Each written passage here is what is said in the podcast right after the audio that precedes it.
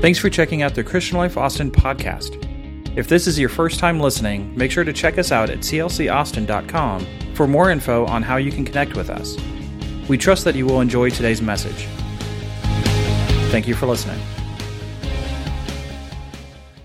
The cage of assumption. For so many of us, we, we assume things. We assume the worst. We assume the worst. Instead of believing the best, we assume the worst. And, and that's the devil being a deceiver. He's really good at that. Before I jump into the cage of assumption, I want to share a quick story um, that has something to do with what we're talking about.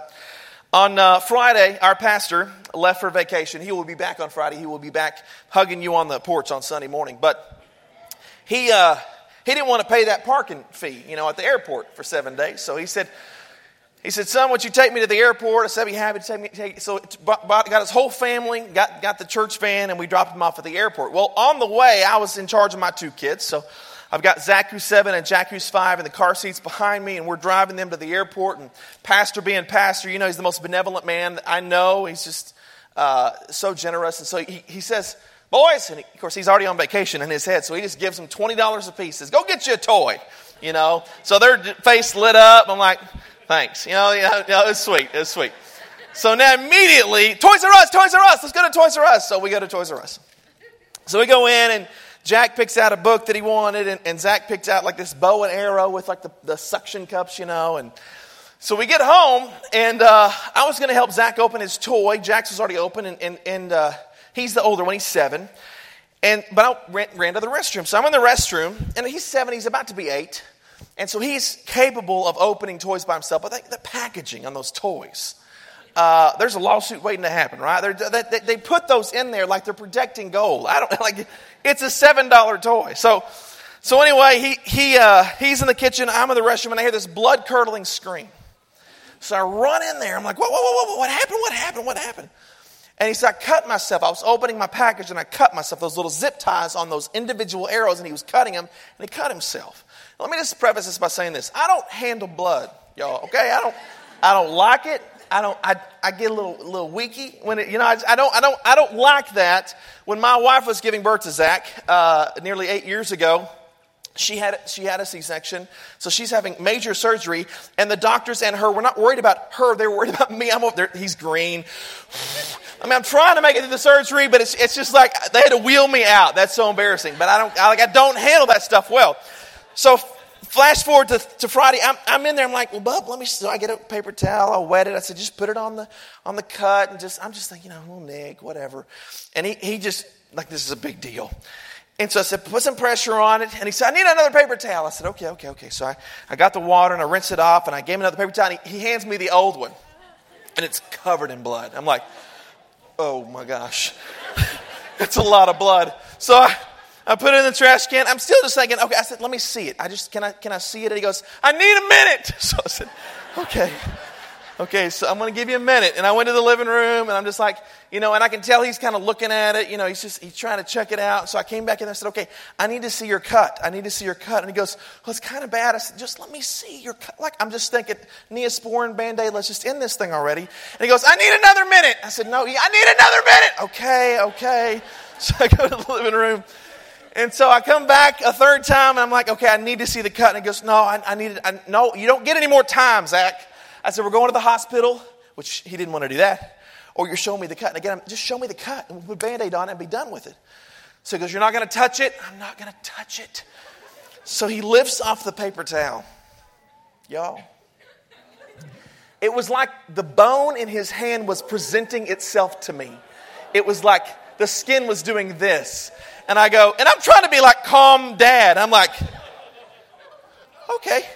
So put the paper towel back on, and baby, I'm calling my wife.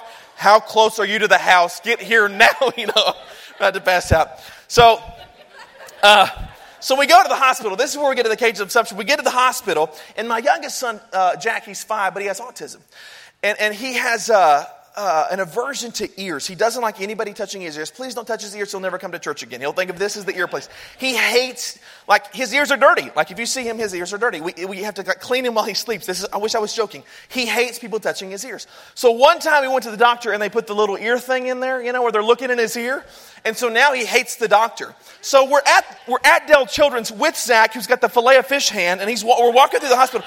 And Jack is like, no ears, no ears. Like, son, we're not, we're not even here for you. We're here for him, you know. No ears, no ears. We're in the hospital room. The doctor is, is you know, got Zach on the butcher paper, and he's looking at, and Jack's over here going, no ears, no ears, no ears. The doctor has to say, we're not touching your ears, man. Like, he assumed incorrectly that we were there to take care of his ears. Like, no, we're not even here. You're a different kid. You see your brother's hand.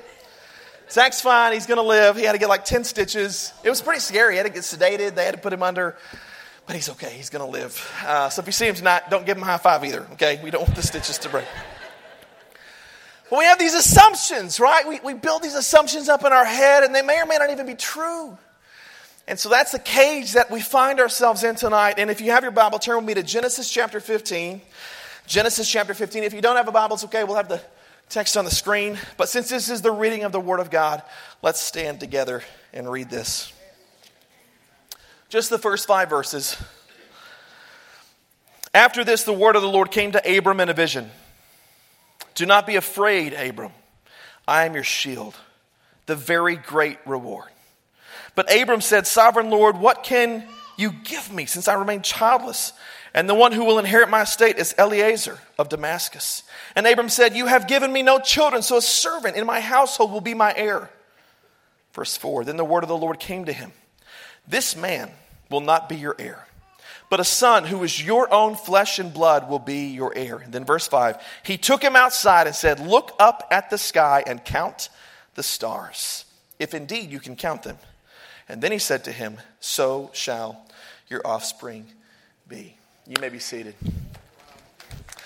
All right, so let me set the scene for us tonight. Abraham and Sarah are childless. Now, they have a deep, deep desire to have kids, but she has been barren for decades. And I think a lot of times we read scripture and we kind of lose the human element of the story.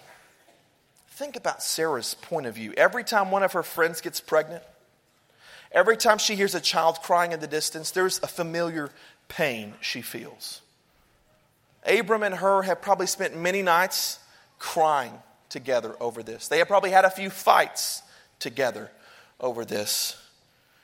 They felt the ache of emptiness and the confusion of helplessness because what they wanted most they could not have. But on one day, on this day, God promised them, You're going to have children.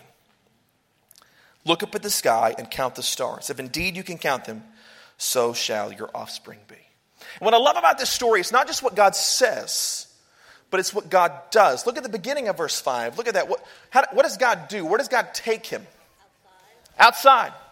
God took Abram outside. One person is excited about this as I am. It's exciting. I think a lot of times, myself included, we can look over like uh, uh the, that part of the verse and just go, oh, that's good. Like it's just filler. But nothing in Scripture is accidental. Nothing in Scripture is accidental. So God says, I'm going to take you outside. I love that. I love that. And here, here's what I'm thinking Abraham was holed up in a tent. A tent is man made, a tent is man made. It's got probably about an eight foot ceiling. God says, You know what? I'm going to take you out of this manufactured environment, emphasis on man, manufactured environment, and I'm going to take you out and you're going to, you're going to gaze at the stars of which I have created. Don't put a ceiling on me. How long do you think it took Abraham to count the stars? All night? How many times did he lose count? 181, 182, 183. Did I already count that one? One, two, you know. But I love this object lesson that God gives Abram. He says, I don't want you to ever forget every single night as you walk out of your tent, you're going to be reminded of the promise that I have given to you. Here's a, a shot of, of, some stars. This is our Milky Way galaxy. And, and uh, there's something about looking into the night sky. You can go to the next slide. Something about looking into the night sky that recalibrates me spiritually. It kind of reminds me how small I am and how big God is. Psalm 19:1 says the heavens are telling the glory of God. The sky declares the work of his hands.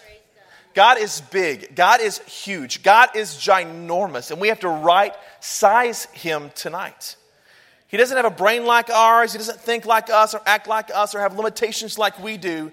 He is ginormous, and the heavens are a giant billboard screaming every single day and night of his power, of his majesty, and of his greatness. God is a big God. Genesis 1 1 says, In the beginning, God created the heavens and the earth. Now, a lot of people say that, that they think that there was a big bang. They have that big bang theory. The world came together, the big bang. I'm okay with that too. Because I think when God, a few verses later, spoke light into existence, he said, Let there be light, and there was light. Light flew out of the mouth of God at 186,000 miles per second. That's the speed of light. And it was probably loud. It might have been a big bang. I don't know.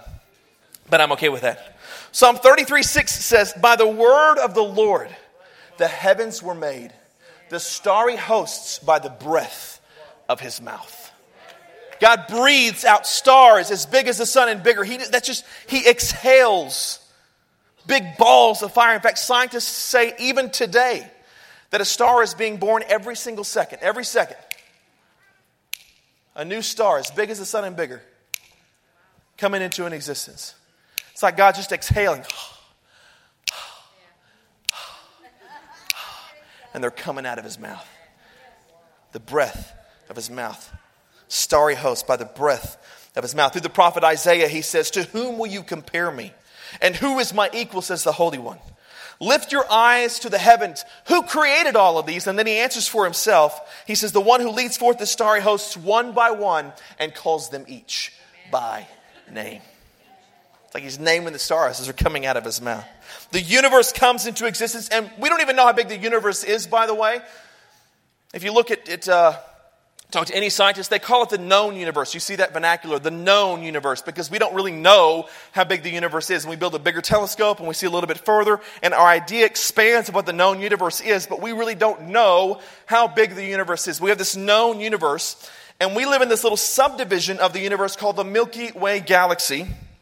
By the way, we live in a universe so big that we don't use a mile or a yardstick or a ruler uh, to get around our universe. We actually use something called a light year, and it's exactly like it sounds. It's 186,000 miles per second, which is really fast. You can take a beam of light and circle the Earth seven times in one second. That's how fast that is. 186,000 miles per second every second for a year. That's a light year. I'll, put, I'll do the math for you. I've got your calculator. It's actually, it, it translates to 5.88 trillion miles. That's a light year. Now, this is a little fun little fact for you. Uh, when I hear the word million or billion or trillion, that seems like a really big number. They're all big. They're bigger than two, right? So billion, trillion, that's a big, like McDonald's, billions of hamburgers. Like what? Is that more than millions? Yeah, but how much more? Well, I'll tell you. A million seconds ago, this is fun. You can use this at work tomorrow and fool your friends. Uh, a million seconds ago, a million seconds ago, anybody want to know, want to guess how long ago that was? A million seconds ago. It's 12 days ago. Okay, it was the Sunday of Memorial Day weekend. That was a million seconds ago. Okay, now a billion seconds ago, a billion seconds ago. If a million seconds ago was 12 days ago, a billion seconds ago was almost 32 years ago. I was four. It's in 1984 a billion seconds ago. A trillion seconds ago, 29,693 BC is a trillion seconds ago. So when you say million, billion, trillion, those sounds like they're big numbers, but a billion seconds ago, I was this big. a trillion seconds ago, 29,693 BC, 31,000 years ago, basically. We have a ruler in our universe that's 5.88 trillion miles long. That's the measuring stick to get around God's universe. This is the Milky Way galaxy. I want to show you a shot of the Milky Way galaxy. Uh, this is our galaxy. Now, we really don't have a picture of that because we can't get a satellite out far enough to take a picture of the Milky Way galaxy. This is a composite image that NASA's come up with. They've taken thousands of photographs, and this is what they think it looks like. We really don't know, but this is what we believe it looks like. It's a barred nucleus, a barred spiral galaxy. It's beautiful, but that's, that's those pink things, they're, they're real cute. Those are actually star forming incubators, and like I said, they're forming new stars every second as we speak tonight. So that's, that's our galaxy. You're like, okay, well, where are we? Are we in the middle there? No, you don't want to be in the middle. That's very dangerous. You don't want to be in the middle. That's, that's, uh, that's a scary place to be. We're about two thirds of the way out in between those spiral arms. You don't want to be in the spiral arms either. That's also a dangerous place to be. About two thirds of the way out, we're right about here. And you're like, I don't see me. What's interesting is I couldn't even put a dot on this map to accurately portray our size of our solar system, not our planet, our solar system, nine planets and a sun, in comparison to the size of the Milky Way galaxy. Scientists have said that if our solar system, our nine planets and the sun, if our solar system was the size of a quarter, the Milky Way galaxy would be the size of the North American continent. Canada, USA, Mexico, we're a quarter in the size. That's just our galaxy, one of hundreds of billions of galaxies in the known universe.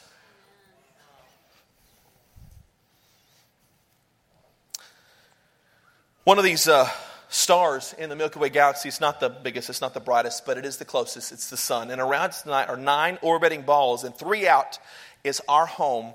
This is Earth. If you know your geography, you see that's a picture of Africa right there in the center of the picture. There's a wisp of cloud coming over the Cape of Good Hope. You can see the Mediterranean Sea. What you do not see is you don't see country lines, you don't see state borders, you don't see people, you don't see poverty, you don't see hunger, you don't see strife, you don't see cars. And you may be thinking, I'm getting the feeling, I'm, I'm, I'm, maybe I'm not as big as I thought I was. Maybe I'm not as grand as I've made myself out to be coming in here tonight. Neil Armstrong said famously, I remember on the way home on Apollo 11, it suddenly struck me that that tiny P, P E A, that tiny P, pretty and blue, was the Earth. I put up my thumb and shut one eye, and my thumb blotted out the planet. I didn't feel like a giant, I felt very, very small.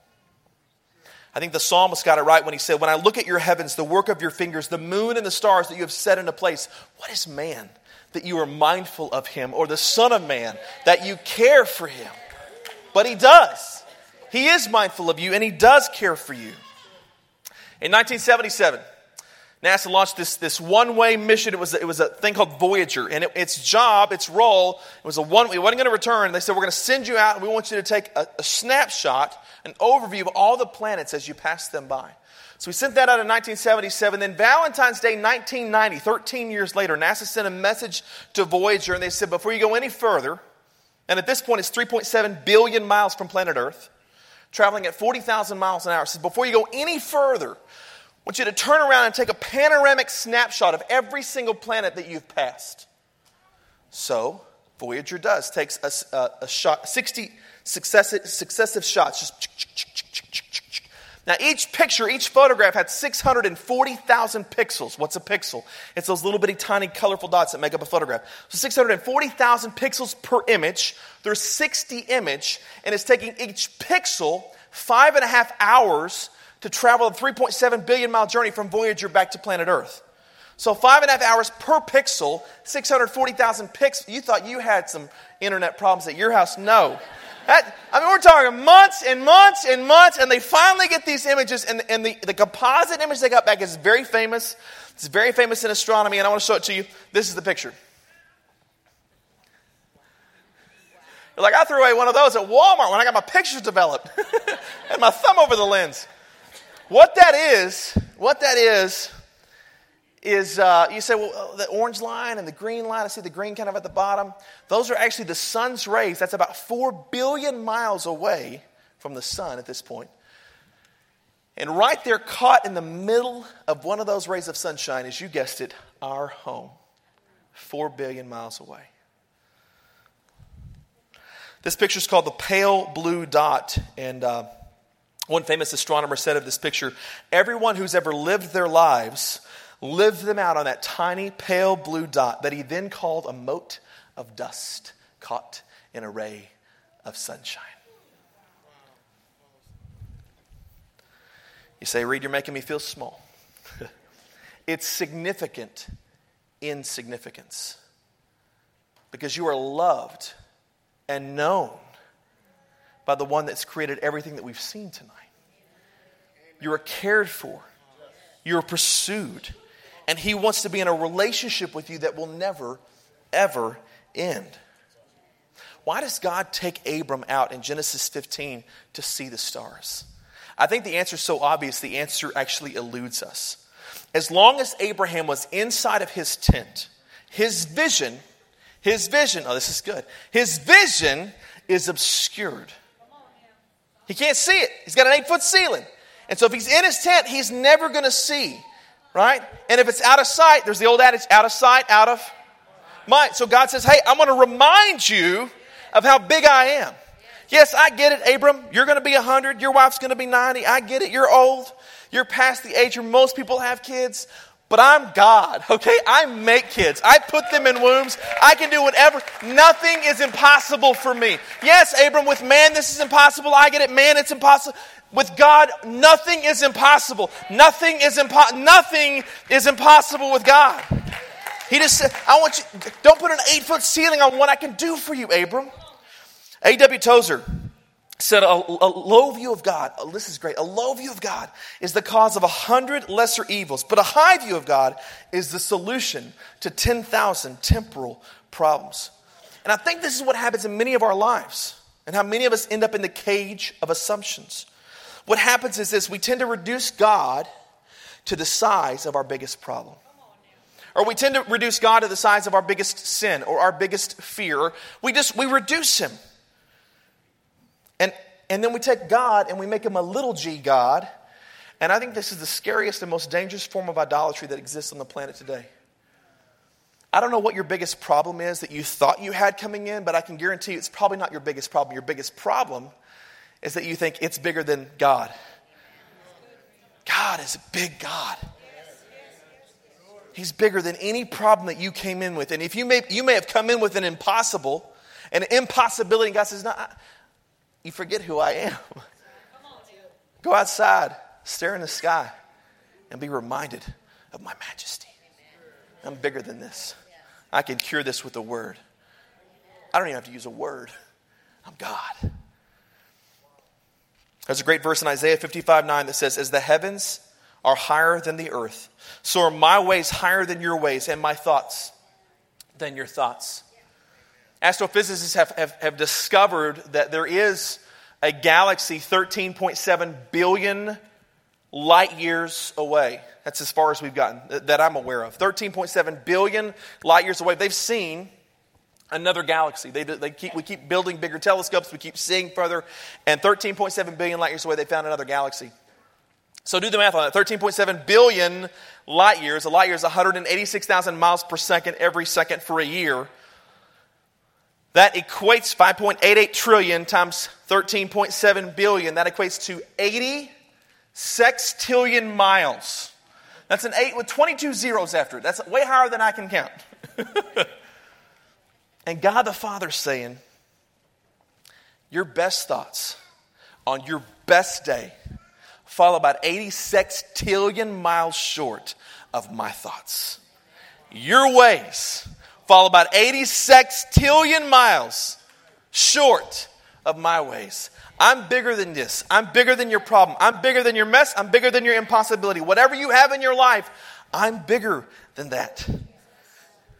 When you enter into a relationship with Christ, all assumptions, this cage of assumptions, all assumptions should go out the window. Why? Because God is not confined to our space time continuum.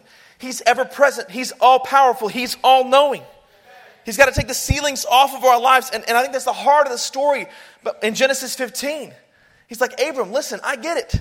Biologically, it doesn't make a lot of sense, but I'm God. Nothing is impossible with me. And then we see this theme repeated all throughout Scripture. Matthew 17, 20, Matthew 19, 26, Luke 1, 37, Mark 10, 27, Philippians 4, 13. Should I keep going? It's all over the Bible. Nothing is impossible with me. All things are possible with me. So whatever you came in with, I don't care. It doesn't matter. God is bigger than that. He's, he's big. I got this. Nothing is impossible for me. Get out of the cage of assumptions. And sure, you're going to have moments of doubt, and Abe did too. But I love how the, the, the, way Romans 4 18 through 21 captures Abraham's faith. Listen to this. This is Romans uh, 4. Against all hope, Abraham, in hope, believed and so became the father of many nations, just as it had been said to him, So shall your offspring be. Without weakening in his faith, he faced the fact that his body was as good as dead since he was about 100 years old, and that Sarah's womb was also dead.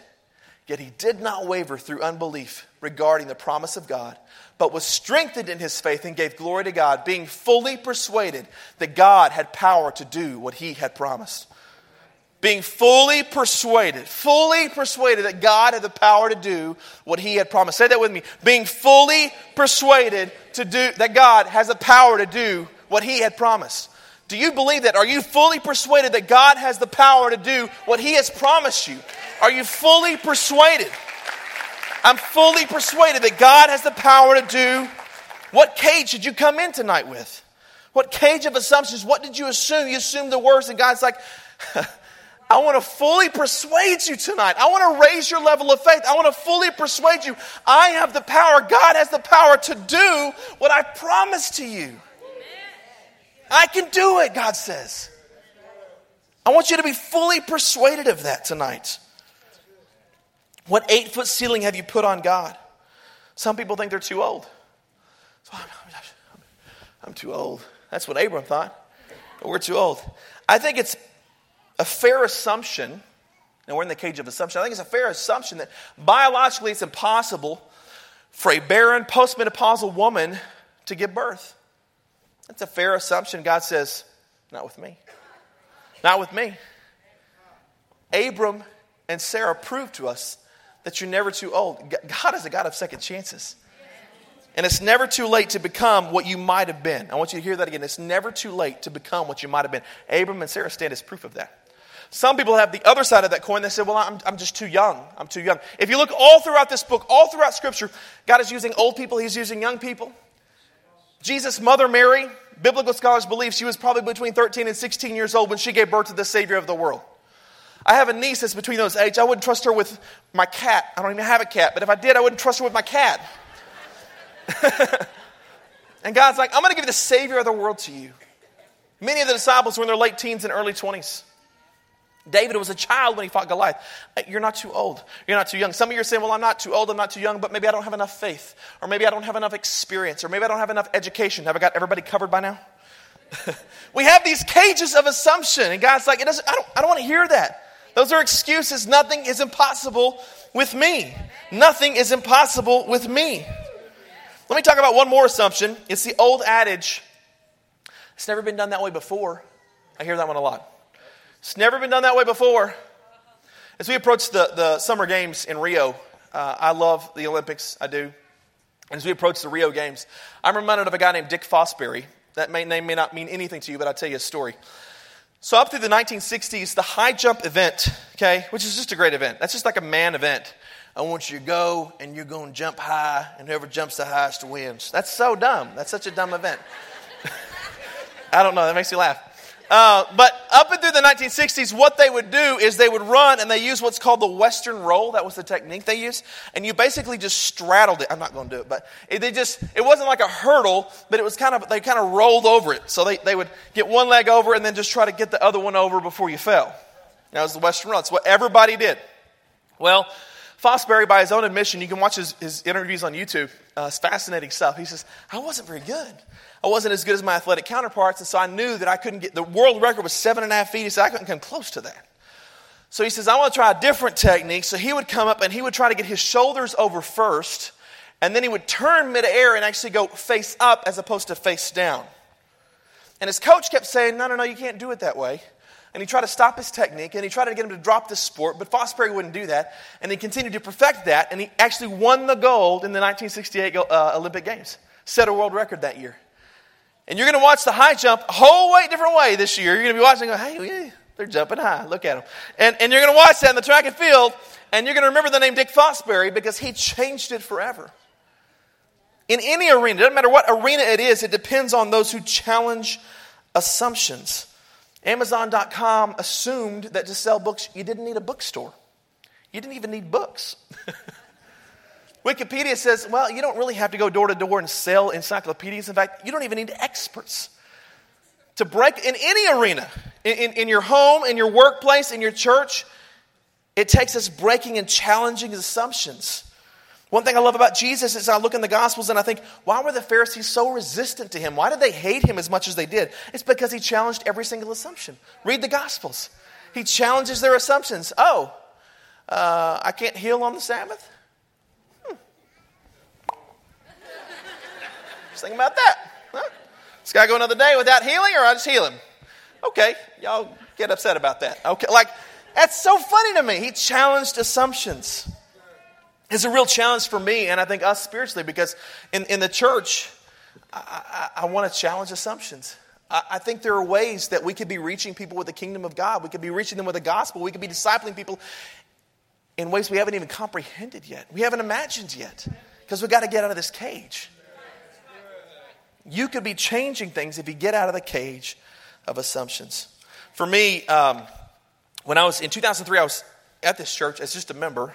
And uh, another member, uh, who some of you may know if you were here at that time, was a guy named Cody Nichols. And Cody and I, uh, we had a deep desire to share the gospel on a global scale. And we didn't really know how to do that.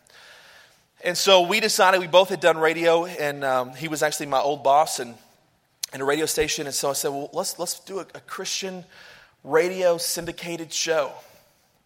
And uh, at the time, it was a Christian rock countdown. At the time, there was nothing like that in the country. And so we said, well, let's do that. Well, typically, you have to have a name, you have to be famous, which we weren't, or you have to have some money, which we didn't have any. And I, mean, I was in college. I was just graduating from, from, from college. And so we're like, well, no one does it this way. We could have lived in that cage of assumptions, said, well, I guess it's impossible. We said, let's give it a shot. Let's throw it out there. Just a few years later, God completely blessed that. And we were on 73 stations all over North America and some major markets in, in, in, in Winnipeg and, and, Seattle and Detroit and Tulsa and even Austin, all over the, all over the country, all over the globe. And, and we saw people come to faith. We saw over 230 salvations in a five year span of people that were listening to the show. And that's the ones we know about that would email us and say, Hey, you gave the gospel presentation. I want to let you know that I accepted Jesus Christ as my personal Savior tonight. Again, we just we got out of the cage. We said, listen, everybody says we can't do it. We had so many naysayers. He said, let's just do it. Let's do something different. And we quit the show because there were about three other shows that just copied what we were doing. And we said, let's let them do that and let's do something different. Because this, this, this ministry is being met now. It wasn't being met five years ago, it's being met now. Let them, they followed in our footsteps in, this, in the sense that, that, not that we're anything special, but it was, it was, it was, it was, were, God was using that and saying, wow, you, Two nobodies can start a radio show that God picks up and uses and blesses? Yeah. God can do amazing things. Like, I think our minds, oh, we, we get this cage of assumptions. Well, what am I going to do? Who am I? You know, I speak to youth a lot. In the summertime, I, I go and I do youth camps. And I love them because they're so passionate and there's so much fervor and zeal, and they just think they can. You remember, you're 17, you're like, I'm going to be rich and famous, right? That's what everybody thinks. Rich and famous. No, it says, I'm going to be poor and unknown. Like, nobody says that. You're going to be the best. Fill in the blank. You get to be 35 and 36 years old, you go, man, what have I really accomplished? I guess that's all I'm going to amount to be. And God says, I'm a God of second chances. It's never too late to become who you were supposed to be. I don't care who you are or what your excuse is. I hope I've rid you of your excuse tonight and built up your faith and said, God, do the impossible in me. I see what you're capable of. God, God, God. I want to give you a, a closing picture of what happened in Abraham and Sarah's life. Oh, Randy, you can come help me. I think the older we get, the more assumptions we tend to make. I know that's true for me. By the way, I'm preaching to myself tonight. I struggle with all of this, okay? So you're not alone. Um, I wish I could tell you that God delivers on his promises in one week or in one month or in one year. For Abraham, it took 25 years. Sometimes it's not immediate. Sometimes it is, but sometimes it's not. But I want to show you this, this incredible ending to the story. Genesis chapter 21, six chapters later, verses 1 through 5 says this Now the Lord was gracious to Sarah as he had said, and the Lord did for Sarah what he had promised. Sarah became pregnant. That's so crazy to me. She's 90. Like my grandma lived till she was 92. I could just imagine her at 92 going, Can you imagine? Sarah's friends going, It's awesome.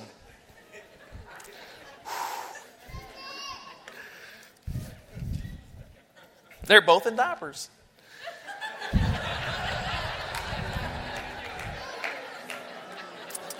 Sarah became pregnant. I'm sorry. That was inappropriate. I'm sorry. And bore a son to Abraham in, in his old age at the very time God had promised him. Abraham gave the name Isaac to the son Sarah bore him. And when his son Isaac was eight days old, Abraham circumcised him as God commanded him. Abraham was a hundred years old when his son Isaac was born. I hope tonight the Word of God has stretched your faith. I hope you are leaving here stretching your, like whatever assumption you came in with tonight, whatever dream you had. My wife and I, we, we got away. Uh, and earlier this month, I said, Babe, I want us to dream. And I said, I want you to give me a five year, where we'll be in five years, things you want to accomplish in the next five years. And we had fun coming up with that list together. I came up with things I wanted to do personally. She came up with things she wanted to do personally. And we're going to come up with things that we want to do as a family in the next five years. We wanted to dream again. Say, God, what would you want to do through us? What do you want to do through us? Have the faith that God can do the impossible. And we've got some big stuff, don't we, babe?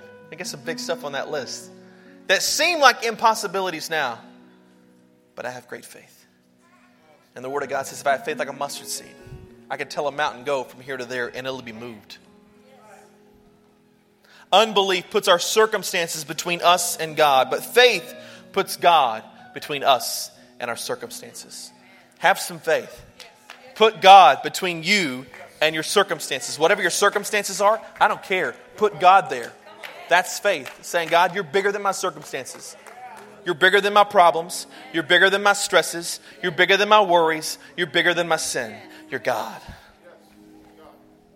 You may have walked in assuming one thing, but I want you to leave here believing God for the other. And I want to show you one more passage. We started in Genesis 15 with the promise, we ended in Genesis 21 with the fruition. But I love this little passage in between in Genesis 18. Just a few verses. Look at this.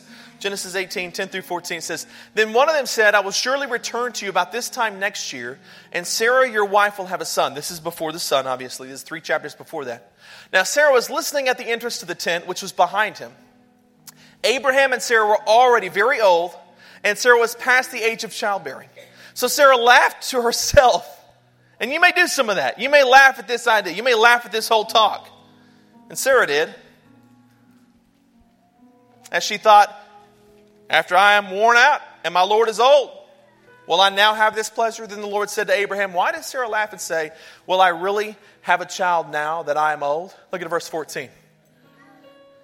Is anything too hard for the Lord?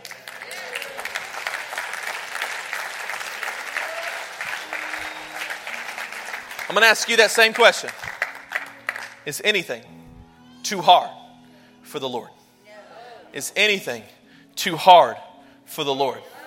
It's easy to say that now. When you're staring your problem in the face, you're staring your bank account in the face, you're staring at a marriage that's on the rocks. It's, it's hard to say, is anything too hard for the Lord? No. No. Nothing is impossible with God. You've got to believe that. And you've got to receive that in your homes, in your lives, in your workplaces. And you know what? It was about this time last year that we had Miracle Month.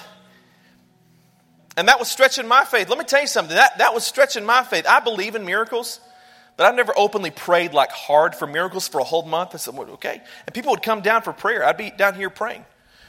And they would come up to me and they would say, Would you pray for fill in the blank? And I'm going, Okay, let's do it. And I was praying for things that seemed impossible. And I'm seeing God heal multiple people in this house with cancer. I've seen God heal multiple babies whose heartbeats had stopped. Heal them, and they're born and they're healthy today. I had a gentleman that was I prayed with, and, and he said, Rita, I haven't had work in 18 months. I haven't had a job interview in 18 months, and I've got to find work. Please help me. Pray for me. Pray that I get a job. So we prayed right there. He called me. I had a message on my phone when I got to work at 10 o'clock the next morning. He'd, he'd beat me before I got to work. He said, I wanted to let you know that I got a job interview. Not only get a job interview, I got a job. I got the most money. I'm making the most money I've ever made in my entire life with this job. The day after, we prayed for him. God is a God of the impossible, and He loves you, and He cares for you, and He wants the best for you. So you got to trust Him and say, I'm going to put this in your hands. I got a 90 year old wound, but I'm going to put this in your, I'm going to trust you because you're God. You're God. You're God. You're God. If you ever forget that, I want you to step outside and look up. Okay. I trust you. I just needed to see this again. If you want to, you can count them. It'll take you a while. I'm going to ask our prayer partners to come. I, I know we don't normally pray on Wednesday nights, but I just I feel uh, led by the Spirit to do this. I just pray for you.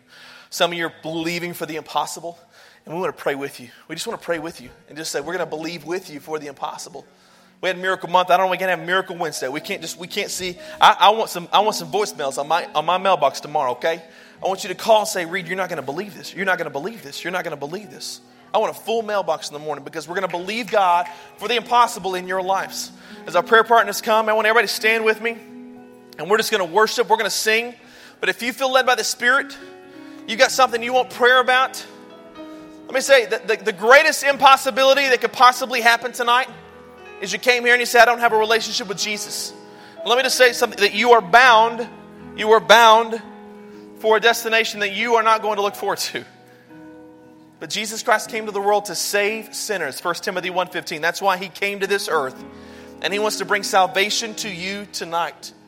He wants to come into your life tonight. Maybe you will be baptized tonight through the power of the Holy Ghost. I don't know what God has for you, but I want you to come and receive that through our prayer partners. They're nothing special. They're just men and women who love Jesus and love you. So let us pray for you about anything that God may be dealing with. And that concludes today's message. Please visit clcaustin.com for the latest news, to register for an upcoming event, or to support the Christian Life Ministry through our online giving portal. Thank you for listening.